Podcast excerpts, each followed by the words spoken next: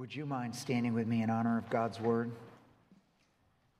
If you have been following with us, we have been in a series called Precious Faith, and uh, we are departing for one Sunday. I'll tell you why in just a moment.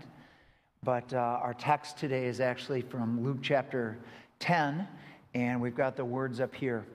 On one occasion, an expert in the law stood up to test Jesus. Teacher, he asked, what must I do to inherit eternal life? What is written in the law? He replied. How do you read it? He answered, Love the Lord your God with all your heart and with all your soul and with all your strength and with all your mind, and love your neighbor as yourself. You have answered correctly, Jesus replied. Do this and you will live. But he wanted to justify himself. So he asked Jesus, And who is my neighbor? In reply, Jesus said, A man was going down from Jerusalem to Jericho when he was attacked by robbers. They stripped him of his clothes, beat him, and went away, leaving him half dead. A priest happened to be going down the same road and when he saw the man, he passed by on the other side. So too, a Levite, when he came to the place and saw him pass by on the other side. But a Samaritan, as he traveled, came where the man was. And when he saw him, he took pity on him. He went to him and bandaged his wounds, pouring on oil and wine. Then he put the man on his own donkey, brought him to an inn, and took care of him. The next day he took out two denarii and gave them to the innkeeper. Look after him, he said, and when I return, I will reimburse you for any extra expense you may have. Which of these three do you think was a neighbor to the man who fell into the hands of robbers? The expert in the law replied, The one who had mercy on him. Would you pray with me, please? Father, open our hearts. I pray you'd make this a safe place where we don't feel like we have to defend ourselves. That we're in the presence of God, we're in the presence of the God who loves us. And Lord, any conviction that you bring to our hearts, it's so that we can be freed and healed. And so we welcome you. We welcome the truth. Come into any darkness that's in us and have your way, Jesus, we pray. And everybody said, Amen. Amen. You may be seated. So, a couple weeks ago, I sent out, uh, I actually read an open letter to African Americans and to uh, African American pastors uh, just asking for forgiveness. And that letter, which actually we're going to send it out on Tuesday to our whole mailing list because I want every, everybody of color to, to read that letter and know my heart in this.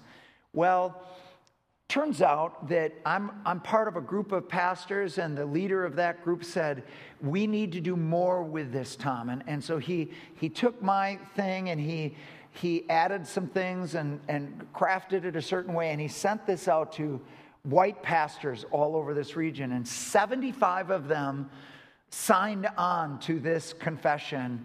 And, and we sent, and then he sent that out to African American churches and um, different news sources that this is an open letter from white pastors. Well, part of that letter said this On June 14th, we will all speak on racism. We, we are going to dedicate a Sunday to address this issue. And so that is this Sunday. So the title of the message is Repenting of Complacency Towards Race. So it was originally titled Repenting of Racism. But I realized something. Whenever you use the term racism, everybody has a different definition and exactly what it means and, and what it means. So, so I, I, I renamed it this, this title, and um, I want to I wanna help us to define what I'm trying to get at here. So the movie is Hidden Figures, and it's Katherine Johnson is the black lady, and she has, they have now granted that, that you can use the white bathroom. And so this scene is she's in the bathroom, and her supervisor, Vivian, played by Kirsten Dunst, is in the bathroom with her.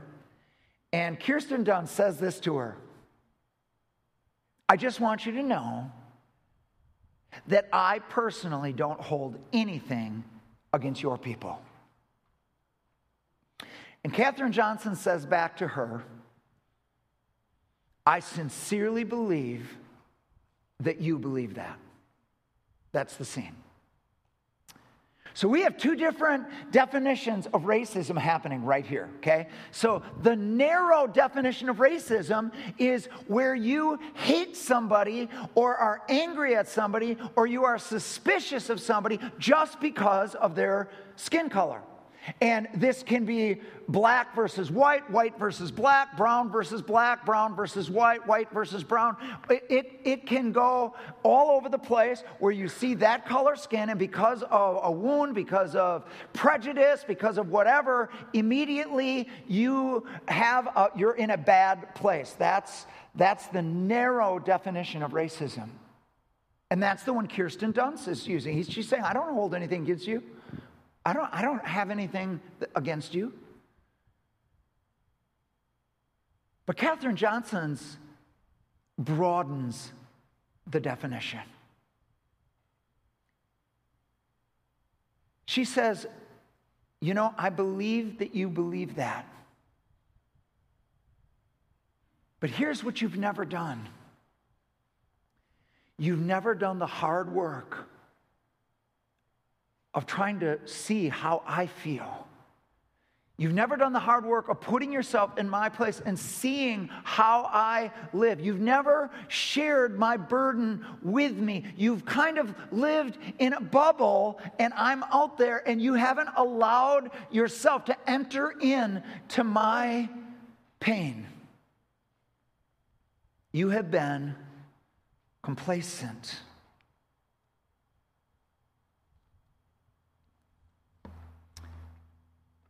Hear something.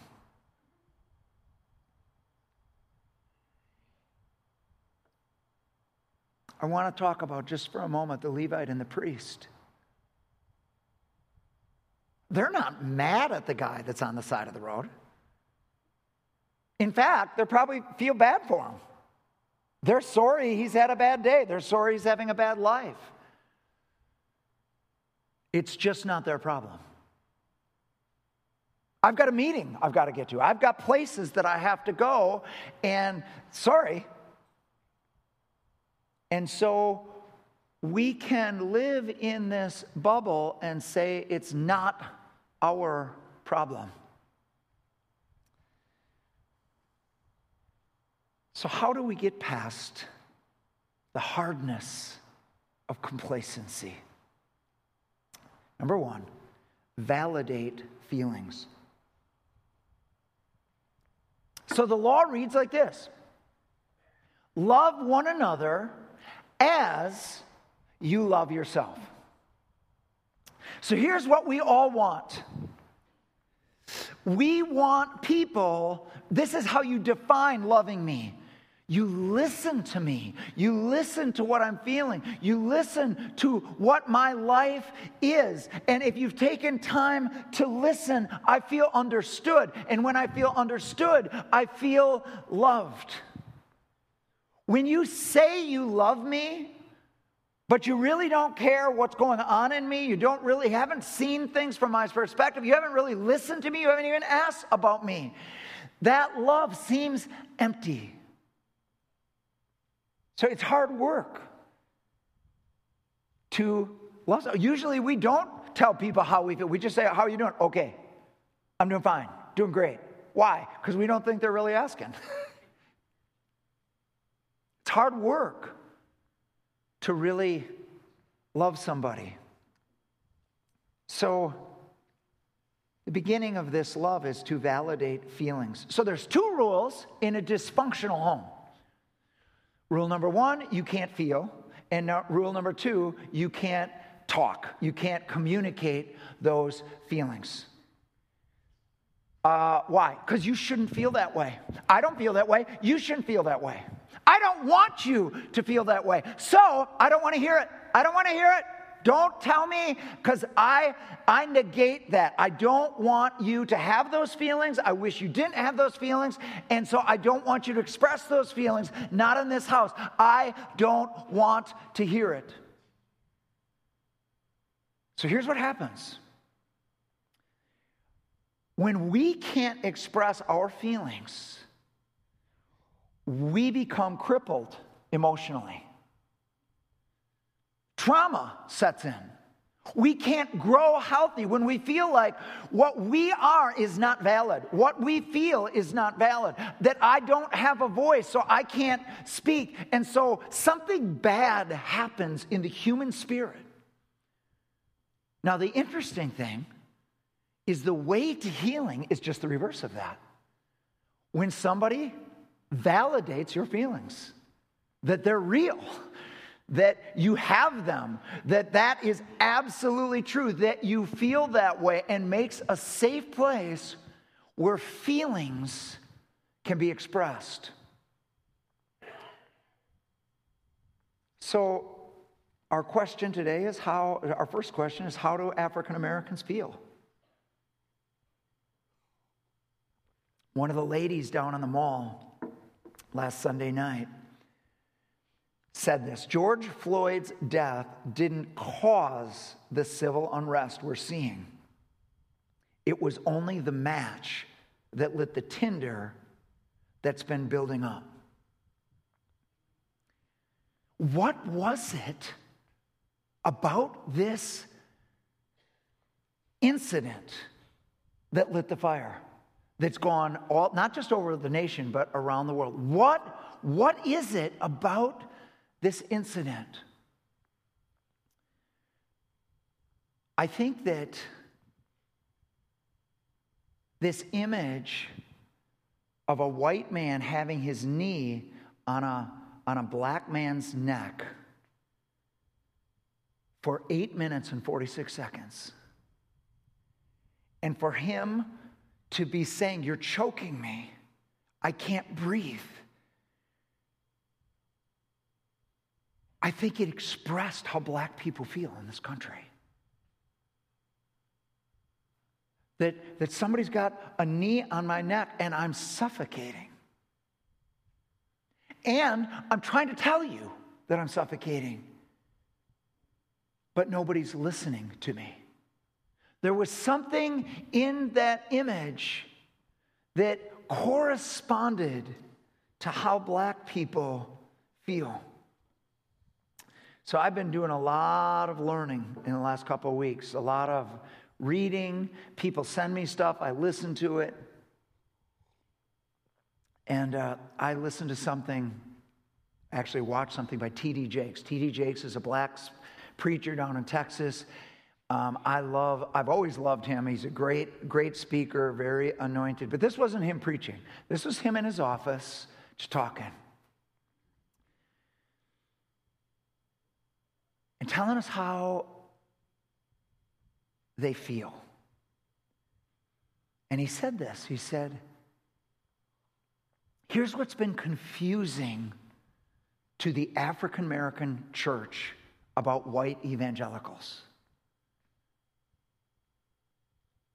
He said, It seems to us like the people that love Jesus and read their Bible the most would be the first ones to come and help us. But the Levite and the priest don't stop. They keep going to their meeting, and they're the ones that believe the Bible. They're the ones that practice the Bible. And the Samar- the most unlikely person comes to help. And he said, Here, the white evangelicals that believe the Bible and love Jesus and talk about Jesus are not the ones coming to our aid. The ones that are coming are people that don't even believe the Bible. They're not, they're not sure what they believe about the Bible. They're not sure what they believe about Jesus. And they're the ones that are helping us more than the white evangelicals. Pastor Tom, I, you know, I don't think that's right. I don't think he, I, listen, It, here's what's 100% true he feels that way. It's true. Validate it. They feel that way. Black Americans feel that way.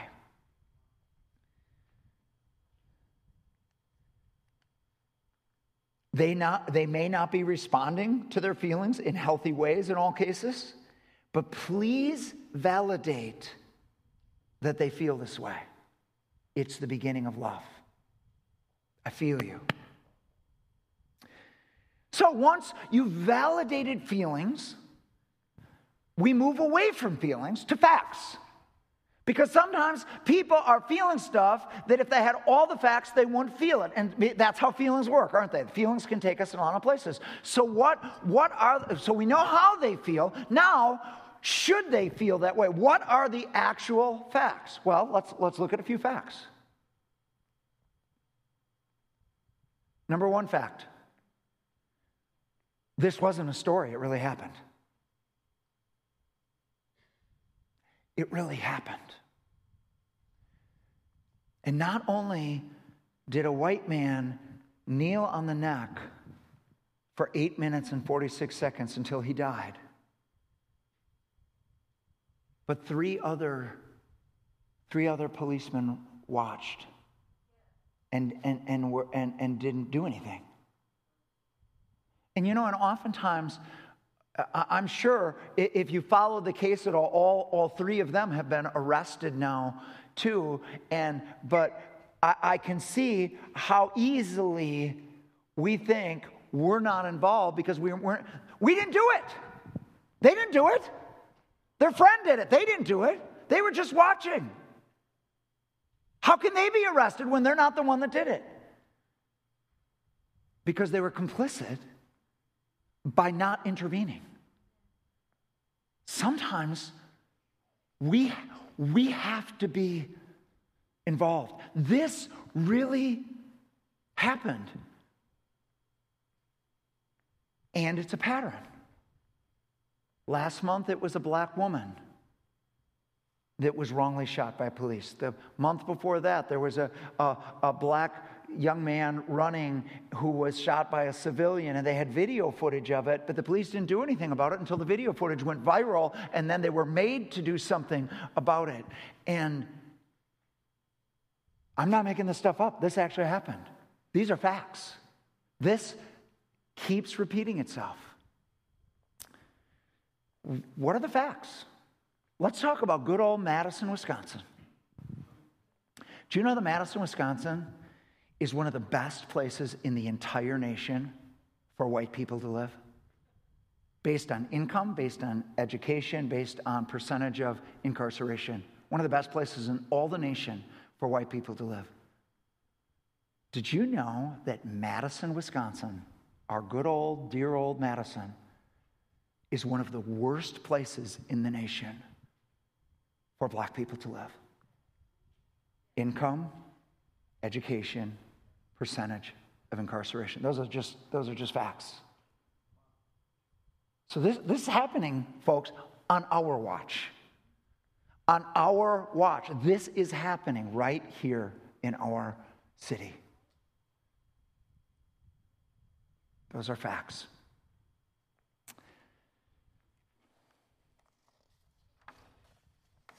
So then the question becomes have we justified ourselves like this lawyer.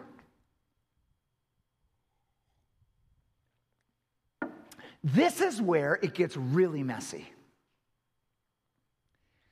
Um, let me explain why. So, we, right after the Good Samaritan, we have the story of Mary and Martha. And I believe the Holy Spirit put these two together, and I'm going to explain why. In the very next story, Martha is absolutely sure that Mary is guilty. She has a need. Mary is doing nothing to help her need. Mary is sitting at the feet of Jesus. Why doesn't she do anything?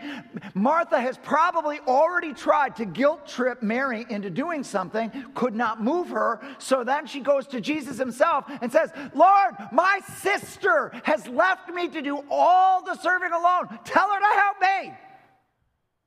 This is called guilt.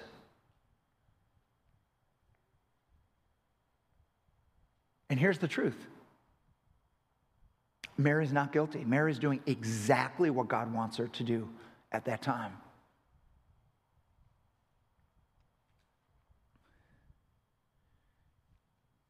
Just because other people think you're guilty doesn't mean you're guilty. Now, it goes the other way, though, too. Just because other people are trying to make you feel guilty and trying to guilt you to do something doesn't mean you're not guilty. So, what I want to do is not address you, whether you're guilty or not. Only Jesus. Who gets to decide if, you're, if we're really guilty or not guilty? Only Jesus. You only have to answer to Jesus. You don't have to answer to me. You don't have to answer to the black community. You only answer to Jesus for your own heart. And because of that, I'm not going to preach at you right now. I'm not going to tell you why you're guilty. I'm just going to tell you my story. So the question is not, have we justified ourselves? The question now is, have I justified myself? And the answer is yes. And I'm going to I'm going to give you three things that have become very, very clear to me. Number one, I, just my, I justified myself by saying this is a black problem that requires a black voice. I've, I've seen it and I've seen what's gone on and I've prayed for these incidents, but who am I? I'm just a white guy. I don't that that's not my area. I don't fully understand it and I'm praying for black voices to be raised up so that this can be addressed. Well, two Saturday mornings ago early in the morning, God spoke to me. I, sh- I shared this a couple weeks ago. I'll just be very brief with it. But it's the scene in Hidden Figures where um, Kevin Costner, who's the head of NASA, is yelling at Katherine Johnson because she keeps disappearing. And he's, she is like, don't you get it? We, we've got to work on this together. We need you here. You, you've left 20 minutes twice today, and we're all here working. Where are you going? And then she explains where she's going. She's going to the colored bathroom, which is 20 minutes away. And, and she just goes off. She goes off on what it feels like to work there, to not be able to drink out of their coffee pot, to have a different bathroom, to be paid as little as she's being paid. And she goes off and she's angry and she's demonstrative and. And I learned something two Saturday mornings ago. Part of why she's so angry is not just because her life is hard and because it's difficult for her. Part of why she's angry is the powerlessness. She can't change it. Do you know the only one that can change it? Is a white male leader. And the very next scene um, is Kevin Costner with a crowbar banging down this colored only bathroom. Why is he the one tearing it up? Because he's the only one that's got the authority to tear it down. And the Lord said, to me. No, no, no, no, no. This isn't a black voice we need. We need a white voice. I want you to speak. Second thing that were how, uh, how I had justified myself. I believed that God didn't see color, so we shouldn't see color either. This was, this was the idea. God doesn't look at the outward appearance, He looks at the heart. Everybody is equal in God's sight, so if God doesn't see color, then I should not see color. Doesn't that sound good? Now, here's the only thing wrong with it it's a lie. God does see color. God likes color. God made it so that every tribe and every nation and every color would worship before the throne of God.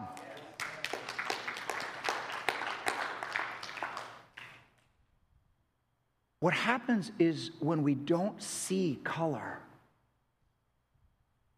is we don't see the cross that our black brothers and sisters are carrying. We don't understand it and we can't enter into their burden. Let me read a scripture to you. This is Galatians chapter, chapter 6, verses 2 and 5.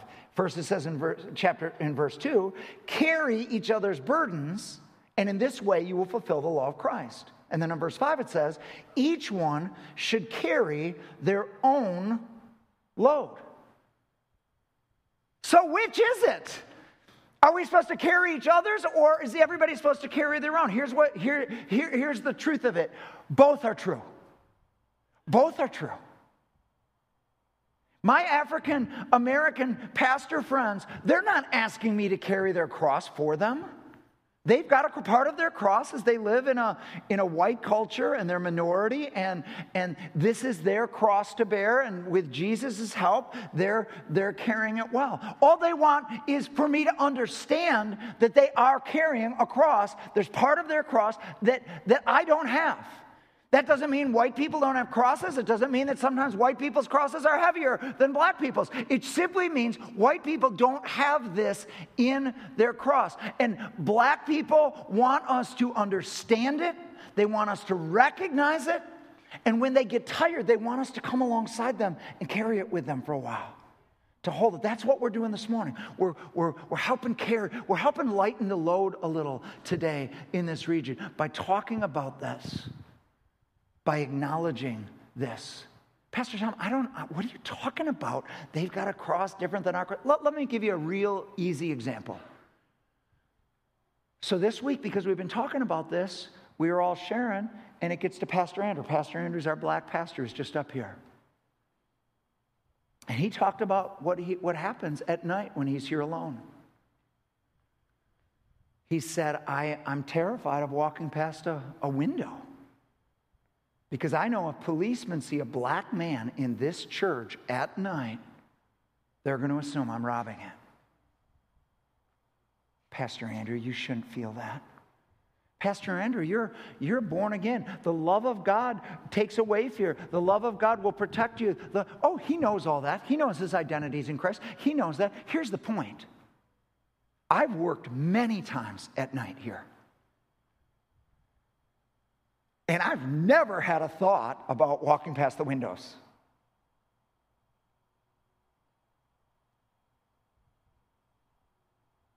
So, Pastor Andrew has to battle through these things for his identity. It takes energy. It's hard to battle through fear, especially when it just appears. And, it's a, and I don't have that battle. Do you see how his cross is different than mine? And that it's heavier? Now, it's it, here, here's another one. This, this, I think this will help you because it's helped me. So, if an injustice happens to a white person in California, and I hear about it, I, I think it's bad. I think I'm against all injustice. But here's the thought that never comes into my mind that happened because he's white. That's why that happened. That thought never occurs to me. But when there's an injustice that happens to a black person in California, everyone in the black community, when they hear about it, the, without them trying to think this, it just comes to them. Would this have happened if they were white? Well, they shouldn't feel that way. Listen, they do feel that way. It's part of their warfare. They, they have to fight this all the time. It is part of the cross that they are bearing. Jesus, Jesus, is, Jesus is the one that made them black. Jesus is the one that made you brown. It's part of your cross. Bear it well with Jesus. But if you're white, recognize there is a cross there. It's part of loving your brother and sister. And do what you can to come alongside and recognize in this area their life is harder than your life.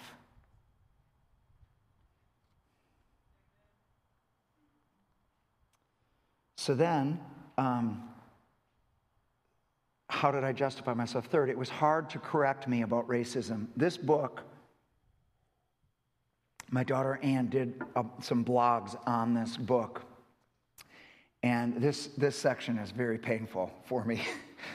Uh, the, the, the book is by uh, a lady named Robin DiAngelo. She is not a Christian, but a diversity educator. She writes from the perspective of a white woman whose job it is to talk to other white people about race. She's done it for years, and the white response patterns are so predictable that she wrote a book outlining them in order to challenge white people to go deeper, go past initial defensiveness and socialized norms and reactions, and develop what she calls racial stamina. So here's what she writes in her book. First, the cardinal rule for white people about racism don't give me any feedback on my racism under any circumstances.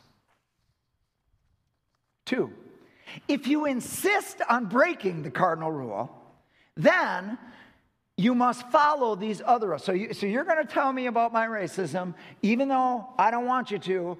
Um, so here's all the rules. If you're going to speak, you broke rule number one, and you're going to speak anyway. Here's all the rules. Number one, proper tone is crucial. Feedback must be given calmly if any emotion is displayed, the feedback is invalid and can be dismissed. Number two, there must be trust between us. You must trust that I am in no way racist before you can give me feedback on my racism. Number three, our relationship must be issue free. If there are issues between us, you cannot give me feedback on racism until these unrelated issues are resolved. And number four, you must be as indirect as possible. Directness is insensitive and will invalidate the feedback and require repair. She actually has 11 rules. I just gave you four of them. But here's her new rules. She's only got two. Rule number one how, where, and when you give me feedback is irrelevant. It is the feedback I want and need. Understanding that it is hard to give, I will take it any way I can get it. Rule number two thank you. I know it took courage for you to bring correction to me. Now, for Christians, at the end of the day, it's not about what people think or what people think you should do or shouldn't do. If you're a Christian, it's about the Holy Spirit's ability to use anybody to correct you. It's about us being transformed into the image of Christ. And that even if people correct in the wrong way and do it in the wrong way and at the wrong time, and they didn't do it privately and they embarrass me, and however they do it, though, if the Holy Spirit's speaking, we say, Thank you. Thank you that this is how I'm transformed. Thank you for being a vessel that God, and sometimes a very unlikely vessel that God used and I'm so grateful because I feel more whole every time the Holy Spirit convicts me and I repent and find forgiveness. Um, so, so that's my story. So here's, here's the what am I going to do? Because here's what the black community always fears. Okay, there's been a tragedy, so everybody's talking about it for two weeks and then it goes away and it, it's out of thought, out of mind. You just go back to how you've been doing things. So, what are you going to actually do to change things? Number one, ask Jesus to forgive me and allow his blood to take away my guilt. Guys, People might want you to live guilty and be guilty all the time, and you're white, you should feel guilty. Listen, that's not what God wants. Guilt is the wrong gasoline for the human engine, it's just the wrong one. I'm guilty. Well, praise God. That's why Jesus died on the cross, is to wash me clean. All I have to do is own it, bring it to him, and I get a brand new start. He washes away the stain of guilt. So we just got a new lawnmower. And by new, I mean a new used lawnmower. The one I had, we, we'd been, I'd been using that for eight years. I have no idea how that thing lasted eight years, but um, it finally died. And so I go to this guy, and he, he sells me this lawnmower. It's almost identical to the one I'm tr- I, I just, that just died. And, um, and it's got on the gas tank, it's got this huge sign that says ethanol free gas only.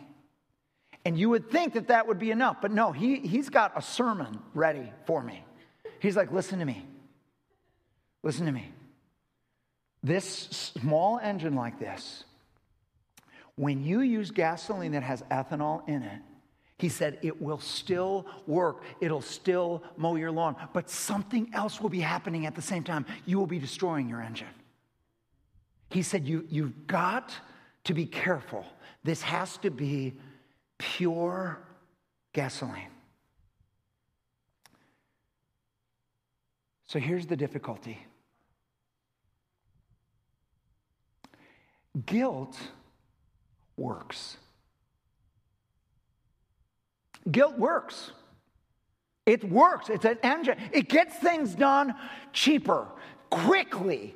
You make people feel guilty and they will start doing something because they may, but what it's doing, it seems like a lot's getting done, but you're destroying the engine slowly. Anger is the same thing.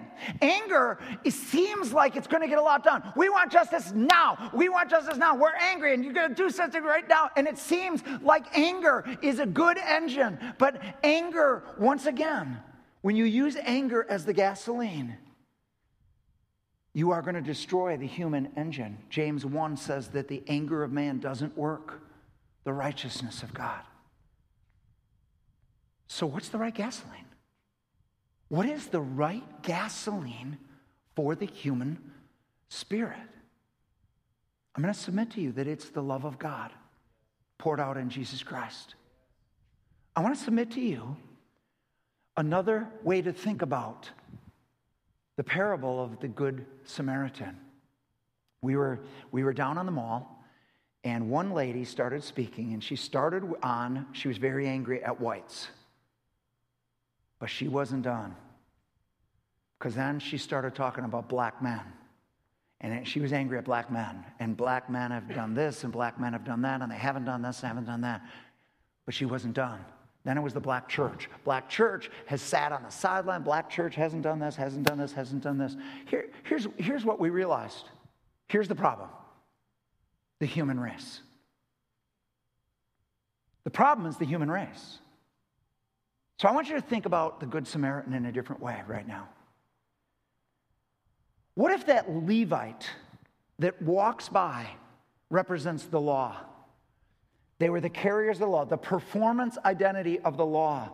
That it, it, it seemed righteous, but it could do nothing to help human beings that are half dead on the side of the road. What if that priest represents all of the sacrifices of all of the animals that, that they were supposed to do all the time, yet it could not actually touch that one on the side of the road?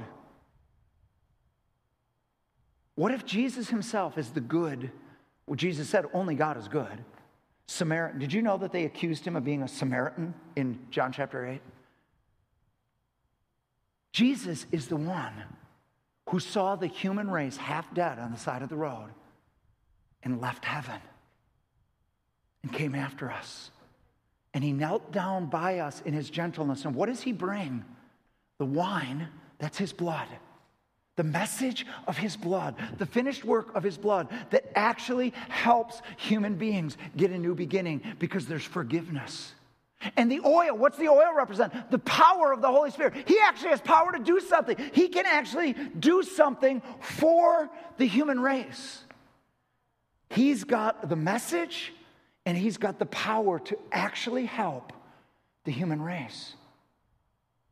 So, Pastor Tom, what does that mean? Does that mean Jesus just does it apart? No, no, no, no, no.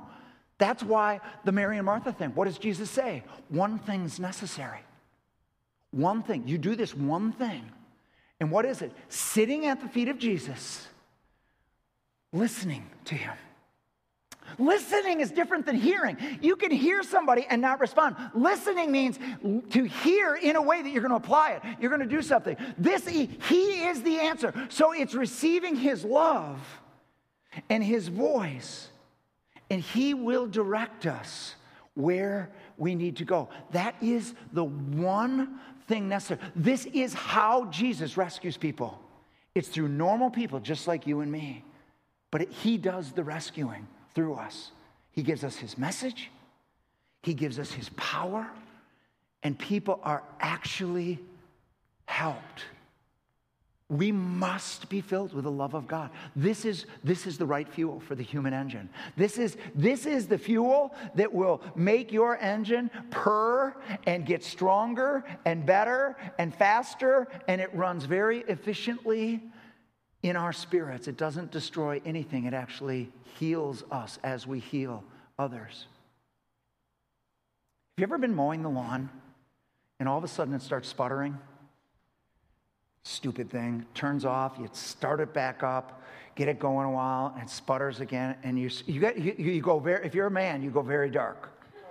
oh boy, I, I knew this lawnmower was going to die at some point. I need a new lawnmower and you're, you're just mad because you can't get it started in your brain. And then you have this thought maybe it's just out of gas. maybe there's nothing wrong with the lawnmower. Maybe we just don't have gas. And you open it up and you're so relieved. Oh my, the answer is so easy. Put some more gas in. Friends, this is why one thing has to be put in context with the Good Samaritan. Because we must receive from Jesus before we can give. We must receive something that only He can give. We must be the beloved. We must be in that place. That's why He says one thing is necessary. Do this one thing. Abide in me, and you will bring forth much fruit. It will happen. I can direct you, I can move you. But apart from me, you can do nothing. Nothing eternal. You can be active, you can be busy, you can be tired, you can be worn out, you can be guilted out, you can be angered out, but you can't do anything that's going to last forever. Jesus is the Savior, not white people. Jesus is the Savior.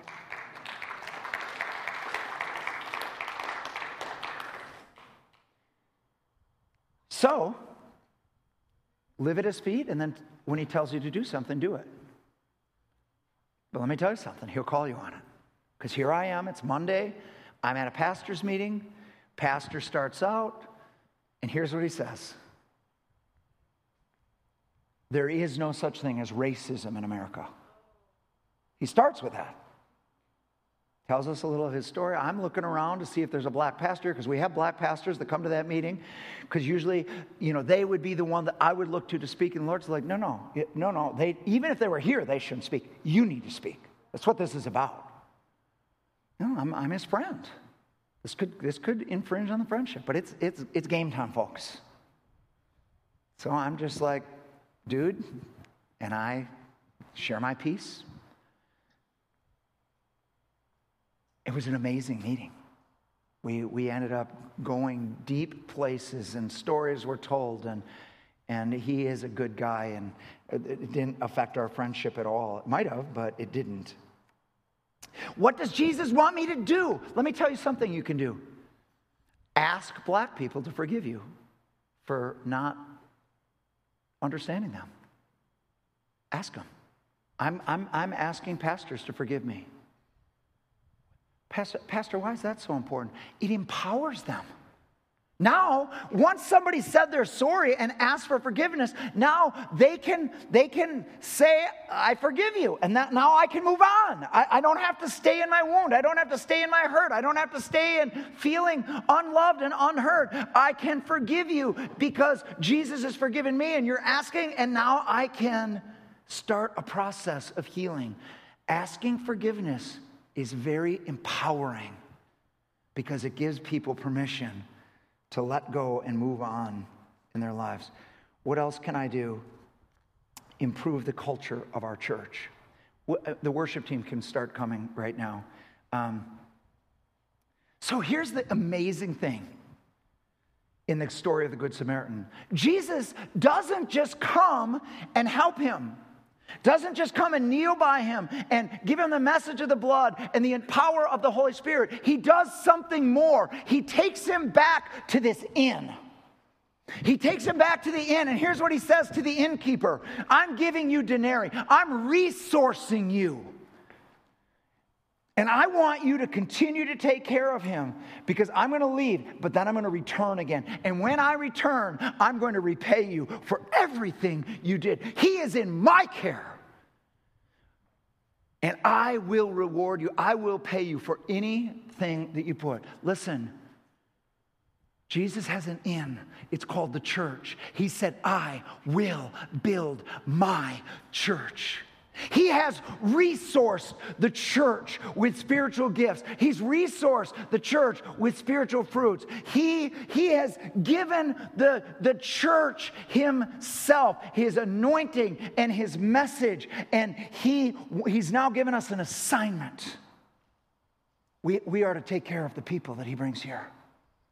Some of us, our main assignment is going to go out and kneel by them and get them in and bring them in. And, but they've got to, they, they, God's got more for them than that. He wants to disciple them, He wants to give them a chance to heal. So He's got this safe place called the church.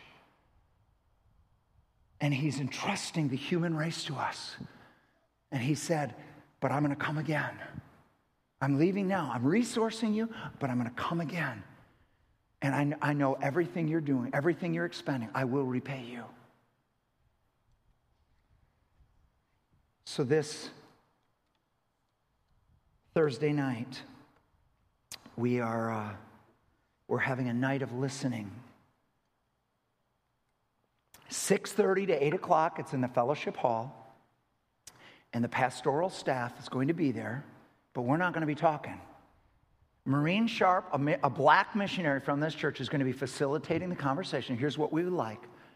We've just got one question What does it feel like to attend City Church as a person of color? Brown, black, Latino, Asian, African American, whatever you are, don't disqualify yourself. We want to hear what it feels like. And if we don't get them all in, we will have another, we'll set up another one, but you can, you can zoom in, you can write it by email. Many of you already have emailed me your story, and we want to listen to your story. And then we're going to put together a council after we've heard the stories called improving our culture. You say, Pastor John, why not changing our culture? Listen, we're not. Our culture is to seek the presence of God. Our culture is to climb the mountain. This is what we are about. Here's how we want to improve our culture. If you are a person of color and that's in your heart to seek God's presence, to climb the mountain, we just want you to feel like you're welcome here. Like, it's easy to be here. It's easy to be part of that vision, and I don't have to somehow feel awkward because I love that vision, but I feel like we want to all be on the same team. All right, could we stand together and let's do this song and then we're going to do something in closing. Would you mind just opening your arms for just a moment in the receive position? So, one of the things that this guy does when he services mowers is he empties out whatever gas is in there and puts in gas that he knows is going to be the right gas. Maybe sometime during this message you realize you've been, you've been operating on the wrong gasoline. you've been living just guilty, or you've been living angry. And you just want to bring that to Jesus and say, Lord, would you empty out this gasoline? Please, God. I don't want to be angry anymore. I don't want to be guilty anymore. Jesus, thank you that we were the ones half dead on the side of the road and you came looking for us. And you used people to tell us about the wine of your blood that was shed for us, that we could be forgiven, that God wants to forgive you. Lord, you, you came with the anointing oil of your Holy Spirit and you made us born again and you let us know that we are yours. And then, Lord, you, you've made us part of this church, this inn and Lord, sometimes we just want to confess we haven't been taking that good care of people. A lot of people are mad at the inn. And Lord, we just want to do better. We want to do better. After we hear all these stories, we're putting together a council that will keep us accountable. We're going to try to improve the culture here. Every tribe, every nation. Help us, Jesus. Pastor Andrew, bro, I want to I want to say this to you. Please forgive me for a lack of racial stamina. Please forgive me for hearing your story about your blackness the first time this week. Please forgive. Me. Maybe you've said it and I, I haven't heard it. Please forgive me. Byron, please forgive me. Every person of color in this place, would you please forgive me? Would you please forgive us? Pastor Andrew, would you pray for us? I just first want to say I am very thankful for Pastor Tom doing this. I am also thankful for God speaking to us as a church that He would prepare us to make us a place for His revival. And so, Father, with that, I come before you and I thank you. As we pray, Father, we ask that you would continue to do your work in making us one. Father, that you would continue, that we would know this, the blood of your Son that covers us and keeps us. Father, I pray that you would make us that place for the world, for those who are hurting. Father, lift us above the confusion and all of the opinions, that we are led by your Holy Spirit, yes. that we speak your truths, Father. That, Father, that you teach us it's not about us, but what you have to give to the world through us.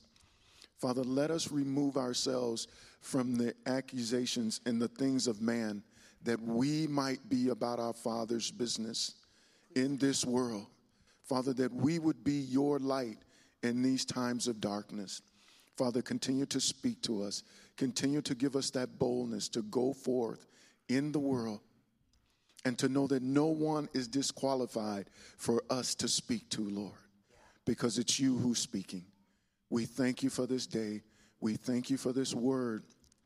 And Father, as you said, that we would not harden our hearts after hearing your voice, but whatever you need to do within us individually, Father, that you would do and that we would allow you to do it. In Jesus' name, amen.